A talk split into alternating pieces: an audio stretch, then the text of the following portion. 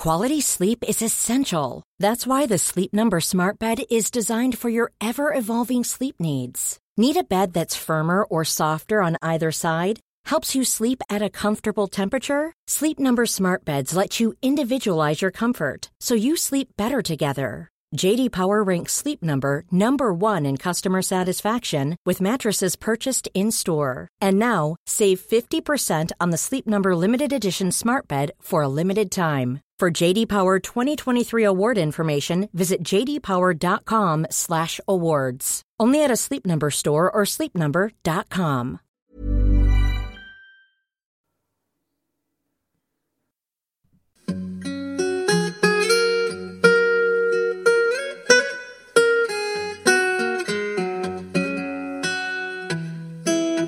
Hello, everyone, and welcome to the History of England, episode 66 The Road to Revolution.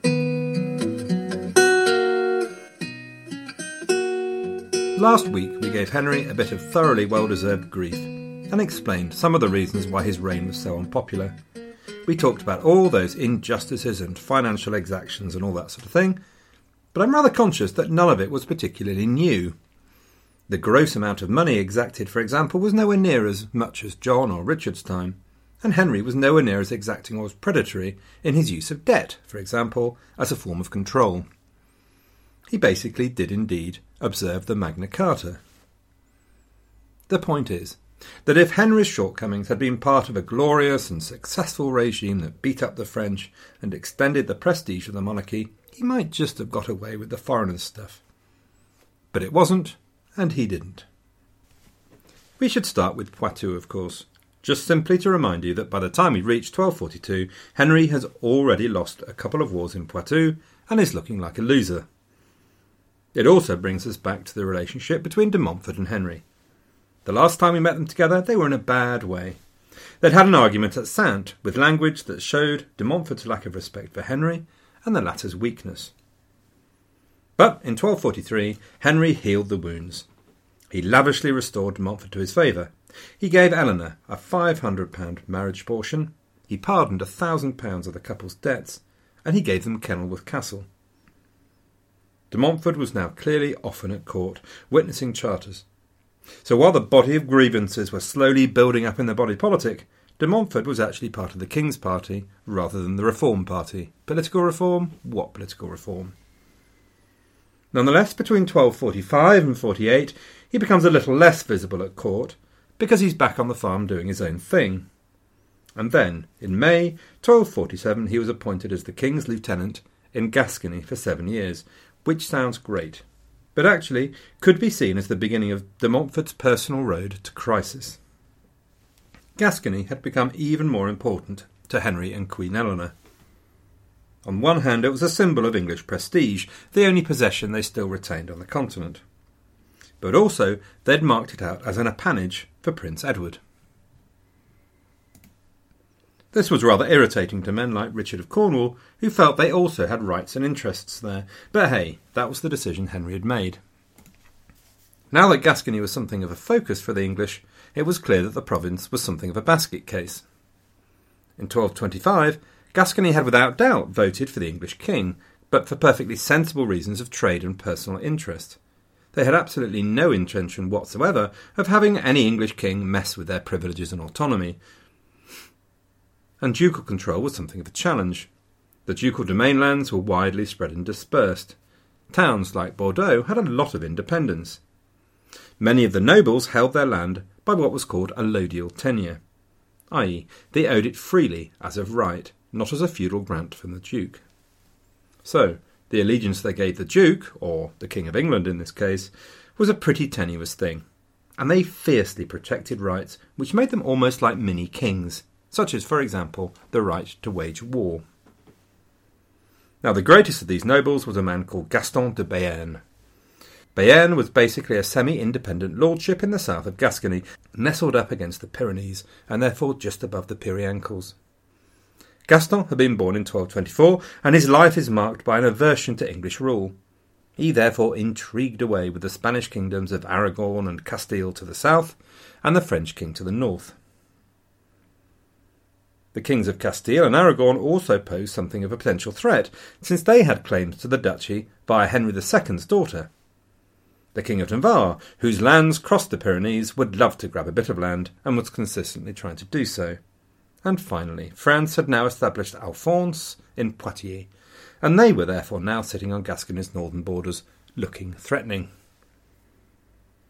In 1248, the truce between England and France was due to come to an end, so all these worries came together. There was a very real danger that Gascony could be lost. As it happens, that would have been no financial problem since at this point it cost more than it brought in, but it would most certainly be disastrous. For, but it would most certainly be disastrous for English and Henry's personal prestige. So Henry was desperate. And de Montfort, for some reason, seemed like the perfect man for the job, with his slightly puzzling reputation for military skill. He could, in these circumstances, name his terms, and so he did. He was to have a warrant for seven years full disposal of all Gascon revenues, and Henry was also to look after any cost of castles. Henry was to support him with two thousand marks a year and fifty knights. De Montfort was the king's lieutenant for seven years, effectively replacing the king in the region until the job of pacifying it was done. And he made a good start. By the end of the first year, 1248, he had negotiated an extension to the truce with France and reached agreement with the King of Navarre over his dispute. Now he turned to the job of recovering ducal rights and bringing the duchy to heel. Bull in a china shop is the phrase that springs to mind. Subtle blend of diplomacy and force does not. He arrested people without trial, intervened without observing any niceties like mm, truth or justice. And on the way, he managed to gather a few lands for himself, most notably in a case involving the big beast himself, Gaston de Béarn. In 1250, this led to Gaston putting together the first concerted rising against de Montfort's rule. All of this led to a stream of complaints against de Montfort, which went straight to Henry. And the drip, drip, drip of moans and whines wore poor old Henry down. From his point of view, he saw de Montfort sending up the whole place in flames, and spending a fortune to boot. De Montfort, meanwhile, felt increasingly irritated that the king seemed to be receiving delegations from his enemies.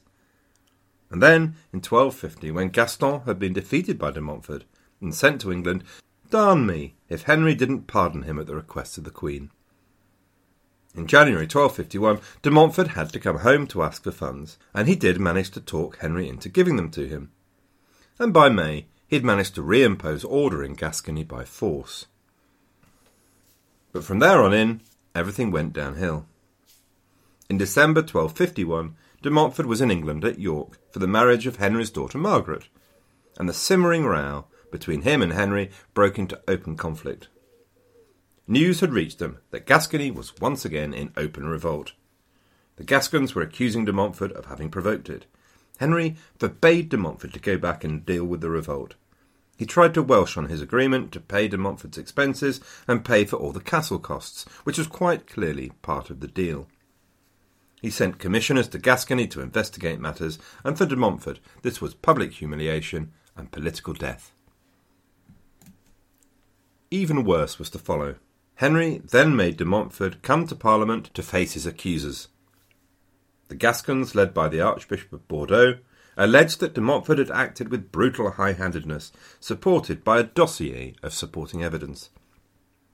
De Montfort responded angrily that their evidence was essentially twaddle, and that Henry had basically reneged on his agreement.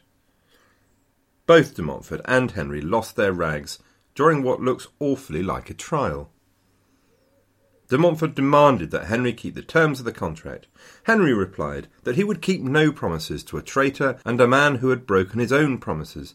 De Montfort let fly with, Who can believe that you are a Christian?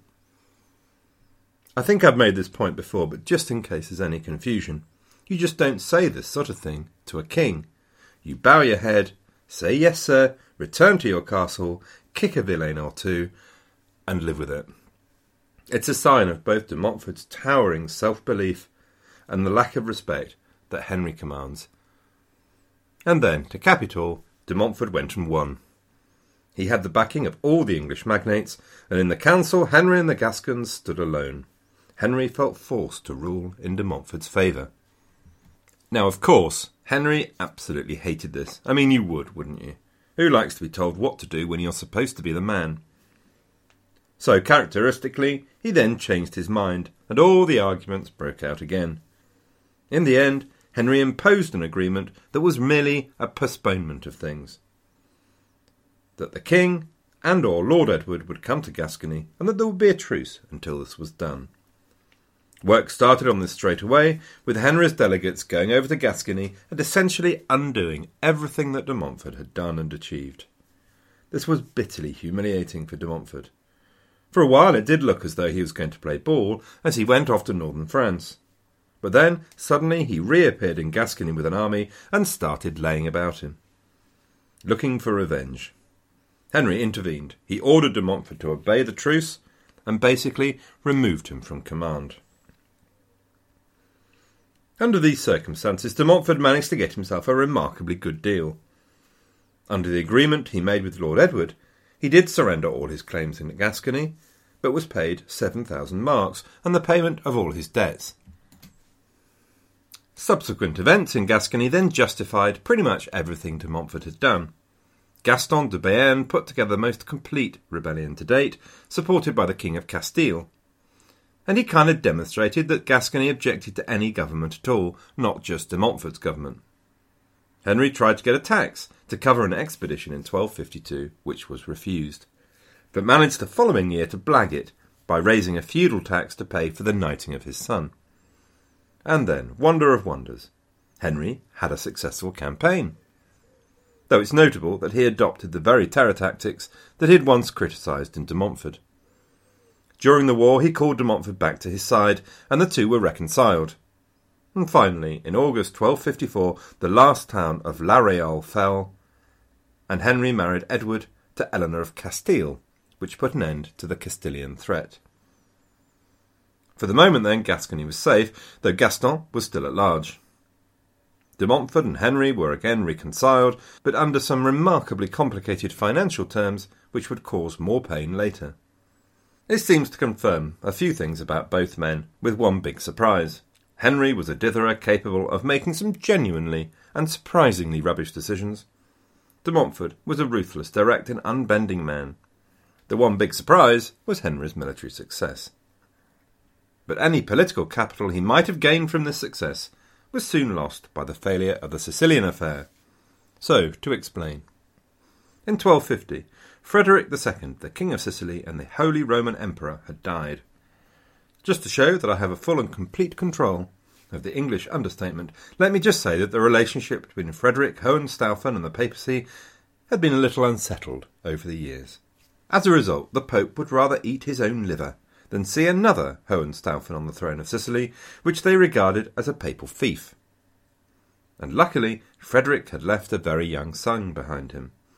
So the Pope looked for another candidate, and his eyes lit on one Edmund, second son of Henry III of England.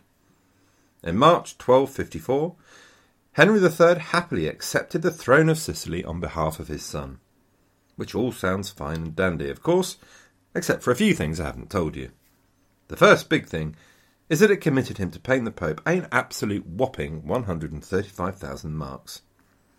Second is that the money was needed because the Pope didn't actually have Sicily, so he had to go and get it first. And thirdly, this was a scheme cooked up by the Savoyard foreign party, and Henry didn't seem fit. And Henry didn't see fit to involve any of his English barons in the decision making process. Having said that, things were looking pretty exciting for a while, since Henry's brother Richard of Cornwall managed to get himself elected King of the Romans in 1256 by showering money around the German electors with the support of Eleanor of Provence. And being King of the Romans was basically the waiting room to being the Holy Roman Emperor. Meanwhile, all of this played a significant role in distracting Henry from Wales which was a shame, since actually he'd had a good decade in the 1240s.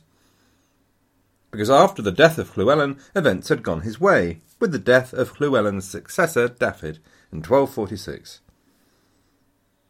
He'd then had plenty of opportunity to take permanent control. As it happens, Henry, in the disapproving words of Matthew Paris, preferred to spend his time relaxing at Westminster, and the treaties he signed in Wales were much more generous than they needed to be, but nonetheless, he'd taken an area of northeastern Wales called the Four Cantrefs, and Gwynedd was back in that normal nightmare of being split before four equal claimants. And meanwhile, royal power in the Marches was much more dominant, with the break-up of the big Pembroke and Braose lordships. So Henry's cup runneth over. But hey, guess what? He then botched it. Within Gwynedd, Llywelyn ap Griffith managed to make himself sole ruler in 1255, and by 1256 had taken back control of the four cantrefs from Lord Edward, no less. Everyone looked to Henry for leadership, and didn't get it. He did manage to mount a campaign in 1257, build a castle, and then rush back home. But it left Llywelyn free to expel Henry's ally, Griffith ap Gwenwynwyn, from Powys and declare himself Prince of Wales, the title that Llywelyn the Great had decided to be too inflammatory to use. He was soon to drop it again for a while as part of a diplomatic offensive, but without doubt Henry's stock once again fell from further evidence of feeble leadership.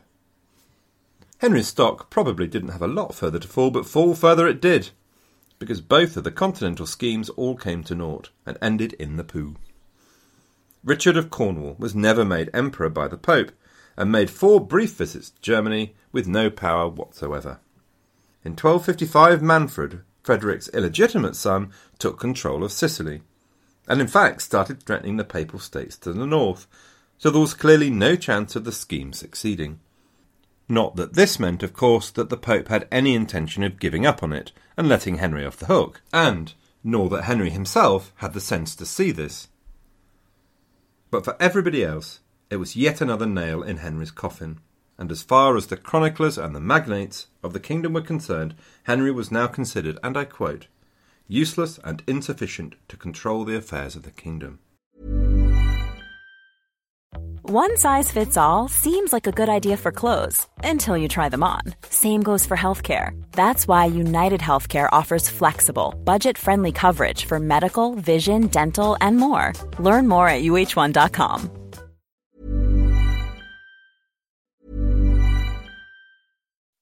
When you make decisions for your company, you look for the no brainers. If you have a lot of mailing to do, stamps.com is the ultimate no brainer. Use the Stamps.com mobile app to mail everything you need to keep your business running with up to 89% off USPS and UPS. Make the same no-brainer decision as over 1 million other businesses with Stamps.com. Use code PROGRAM for a special offer. That's Stamps.com, code PROGRAM. The powder keg was now well and truly primed, and left lying around casually waiting for a suitable spark. In February 1257, the magnates showed their growing distrust of the king. The royal councillors all took an oath not to agree to the alienation of any crown lands, which, given the number of crown lands available, was a jolly sensible decision. But they also took an oath at the same time not to accept any bribes in negotiating with the king. Basically, they were determined that the king wouldn't be able to divide and rule in negotiations about taxation or the sale of privileges. Then later in the same year, at a gathering of the magnates, a furious argument broke out between de Montfort and William de Valence, the most influential of the Lusignan court. Valence had raided de Montfort's lands, and de Montfort's steward had retaliated and grabbed the spoils back. Valence accused de Montfort of treachery, of siding with the Welsh, and de Montfort exploded with fury and had to be restrained. All of this political turmoil was conducted against the background of a failed harvest in 1257. Now, it's a while since we've had a good, satisfactory quote about fear, despair, death, and destruction, so this seems like a good time. Matthew Paris records at 1257 that, owing to the shortage of food, an innumerable number of poor people died, and dead bodies were found everywhere, swollen through famine, and lying in fives and sixes in pigsties and dunghills in the muddy streets. This is just in case you'd forgotten how close to the edge society could be. As a result, starving and poor villagers were flocking to London searching for something to eat. And then the spark landed in the powder keg. It came in the form of Aymer de Lusignan, the Bishop of Winchester.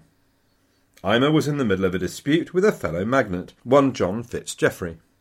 The argument was about the control of an advowson for a village called Shere in Surrey, i.e., the right to appoint the local priest. John wasn't giving way, so the good bishop decided that maybe a little persuasion was required.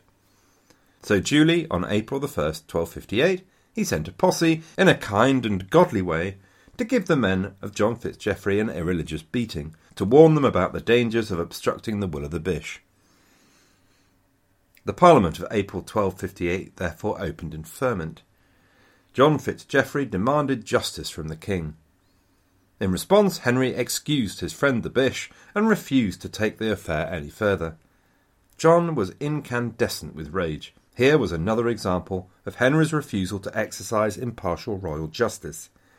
Here was another example of the arrogance of the Lusignan brothers. The Welsh military successes against Henry continued, to the shame of the English magnates, and provided further evidence of the king's failures. But the final denouement was provided by the Pope. The Pope started to get even tougher over the grant of the Sicilian kingdom. Given that Manfred had taken the thing, he now needed to win it back. He could choose Henry's military prowess, or he could choose Henry's money to build his own army. And guess what? He chose the cash route. He therefore demanded 90,000 marks, and if he didn't get it, excommunication and interdict would follow. Henry was nothing if not an obedient son of the Church, so he duly asked Parliament to raise a tax to get the money. It was enough, and the opposition began to organise themselves. On the 12th of April, a group of seven powerful magnates agreed to work together against the king. The document they made has survived, and here's the text.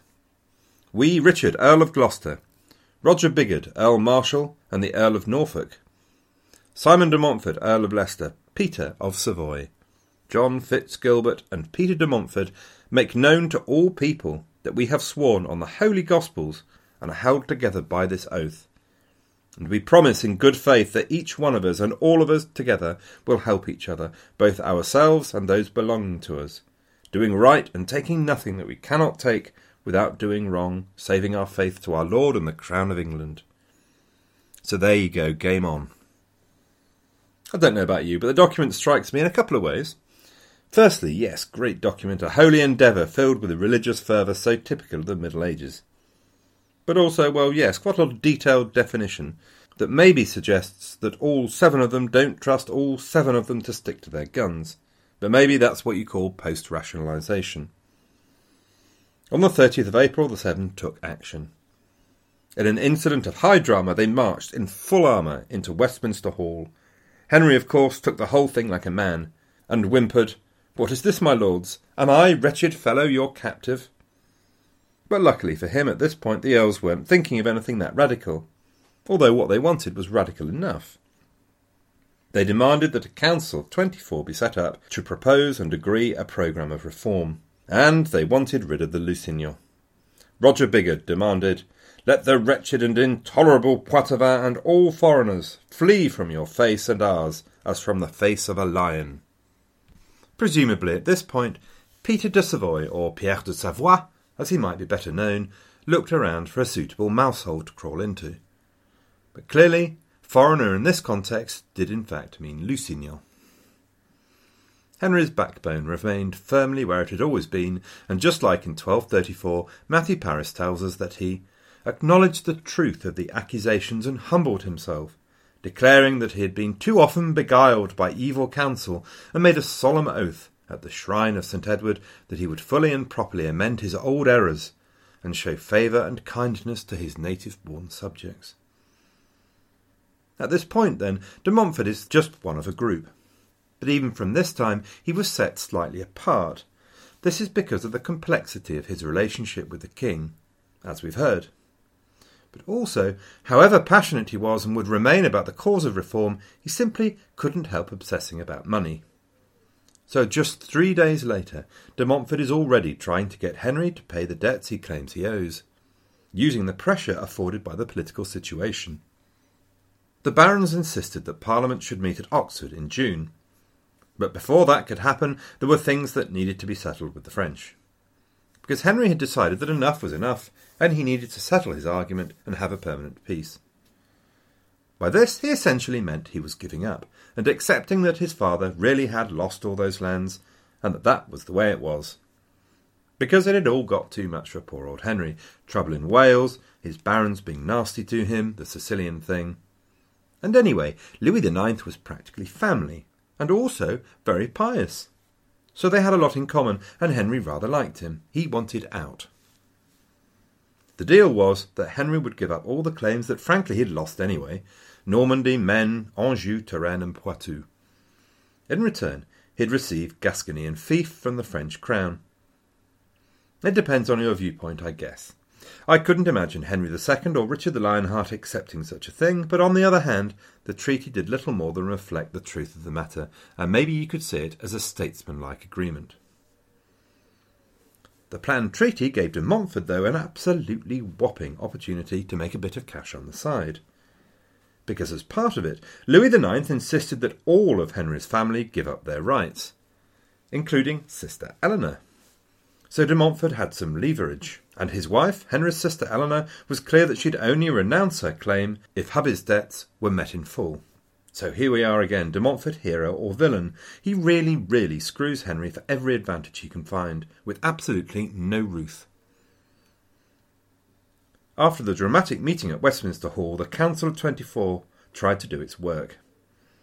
On May the 2nd, the King issued a royal letter that promised to reform the realm publicly. The reason for Henry's continually abject submission seems to have been his obsession with the Sicilian affair. He was desperate for the money the Pope was demanding.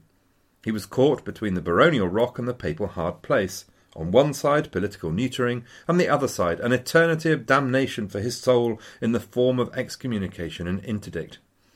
For a religious man, this was no choice at all. So the letter said that the magnates, and I quote, would loyally use their influence with the community of the realm so that a common aid should be granted. It was clear that the king was no longer able to make independent decisions, independent of the Council of Twenty Four, that is to say. However, making progress with any practical reform was slow, if not non existent, because at 12 all, the Council of Twenty Four was pretty much bound to result in a draw. The magnates on the royal bench were stuffed with the aggressive, in your face guys like William de Valence, who had absolutely zip interest in any political reform at all. So by June 1258, there were a few games in town political turmoil, peace treaties, and the Welsh. The choice of Oxford in June for a meeting of Parliament was a very interesting one because it just so happened that a muster had been ordered for the following week at Chester. So 137 tenants in chief would appear to a campaign in Wales. So, if they all had to go to Chester, why not leave a week earlier and go to Oxford for the Parliament as well? As a result, the Parliament at Oxford was the most socially diverse ever. It was not just the great magnates, but also the lesser baronage and even poxy two-bit no good cotton picking knights. And these were people who had been at the sharp end of all of Henry and the Poitevin injustices. They were fired up and wanted to see the reform movement begin to deliver some genuine change, and wanted to know just what all the messing around since April had been about. One more crucial point about this all these knights and lesser barons had just as much interest in the relationship between themselves and the major magnates, making sure that the magnates themselves lived by the same rules as they were imposing on the king. The Parliament itself included a, a full and frank exchange of views, you might say. It would have been a pretty rowdy affair, with metaphorical daggers drawn between the Lusignan and the King's supporters on one side, and the Reformers and the Knights of the Realm on the other. What came out of the Parliament was a series of draft agreements and proposals called the Provisions of Oxford. Now, look, forget good old Magna Carta. Magna Carta is practically a manual for absolutist royal government compared to the Provisions. Here they are. A new Council of 15 was set up to bypass the problem of the hung Council of 24, and the royal representatives were now reduced to just three. There now had to be three parliaments every year, whether the king liked it or not. The major ministers of state were to be reinstituted Justiciar, Treasurer, Chancellor so that the king couldn't make those arbitrary decisions any more, and most radically, it was the council who had the final say on who they were. Four knights were delegated in each shire to collect complaints against royal officials and take them to the justiciar. So much more power and authority was delegated to the localities. and much more monitoring of royal power. Finally, the sheriffs. The approach of tax farming was abolished. Sheriffs now had to account for everything they submitted and were paid a salary, were recruited for only one year, and had to come from the local community. This is also a big one. The tax farming approach of the sheriffs institutionalised abuse and corruption. Because it was up to the sheriff to generate his own profit by screwing the people in his area as much as he could get away with. He basically had carte blanche to make as much money as he could. The end of the Parliament came suddenly and dramatically. The Lusignan brothers had been watching all of this with growing horror. This was most definitely not the way it was all supposed to go. They swore an oath together by the death and wounds of Christ that they would not give up the lands that the king had given them. This was the moment de Montfort had been waiting for. Either you lose your castles or your heads, he growled, and the council agreed that the Lusignans were history. In the finest tradition of John Wayne, James Stewart, and Gregory Peck, the castle rustlers were run out of town. The Lusignans fled to Winchester, and the barons made haste to follow them. But before they could go, they needed to seal the agreement, and so we get all the solemnity of a medieval oath. They all stood around holding tapers and swearing to uphold the agreements they'd made. The Archbishop of Canterbury threatened damnation on all those who broke them, and they threw their tapers to the ground. The King and Prince Edward took the same oath, Edward apparently happily, and Henry, no doubt, absolutely boiling with Angevin fury. England may not have been turned into a republic, but it was now officially no longer an autocracy. Billy the Conk would have turned in his grave, though of course that would have meant he'd have spilled his guts out all over the place again. Now, by the way, everyone, you can go to the website and read the text of the provisions of Oxford and the oath, courtesy of Kim, who dug them out for me. Thank you, Kim. And everyone else, I can hardly imagine your excitement. Print them out. Gather together with your friends and relatives to read and celebrate one of the fundamental documents on the road to liberty. Or maybe not. But either way, it's there, should you be interested. So the magnates gathered their household knights and their arms and rode out on the road to Winchester. When they caught up with them, they demanded that Guy and Geoffrey de Lusignan leave now without passing go. Valence and Aymer could stay until the reform process was finished, but they'd have to be in custody. The Lusignans snarled in fury and all fled for France together. On their tails was Henry de Montfort, son of Simon, who chased them all the way through France until Louis IX stepped in and gave them sanctuary. We've not seen the last of them, however. To give you a clue, one of them will be buried in Westminster Abbey. So I think that's a good place to stop, and next time we can carry on with the revolution as it all becomes increasingly radical. But who knows, gentle listeners, when that next time will be? There are a few things here. It's summer, so there are family holidays to go on, camping trips to do, Olympics to visit, all that sort of thing. Then there's the job with all those busy things I have to do. It's just possible I'll get an episode out on the 5th of August, but don't count on it. And if I don't, then Lord knows. But possibly not until the 1st of September, which is seven, yes, seven weeks away. Sorry about that, everyone, and I will miss you, but have a great summer. Unless, of course, you are in England, of course, in which case, have a wet summer. This also has nothing to do with history, and I don't know why I'm telling you really, but for everyone not in the UK, we are basically drowning over here. The heavens have opened, and for three months a torrent of water has descended. If you're coming to the Olympics, bring a snorkel and a bucket.